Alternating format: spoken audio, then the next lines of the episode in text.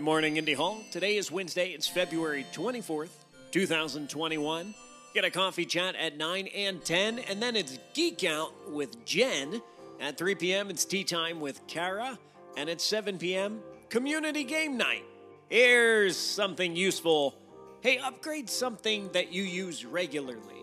Automate it, improve it. Maybe you get new smart bulbs for your lights. Maybe you finally start subscribing for that pro software. Create just a tiny convenience for yourself.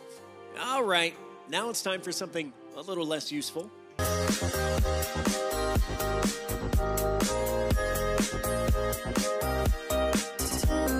Take care of yourself, take care of each other, and take care of your communities. I'll see you online.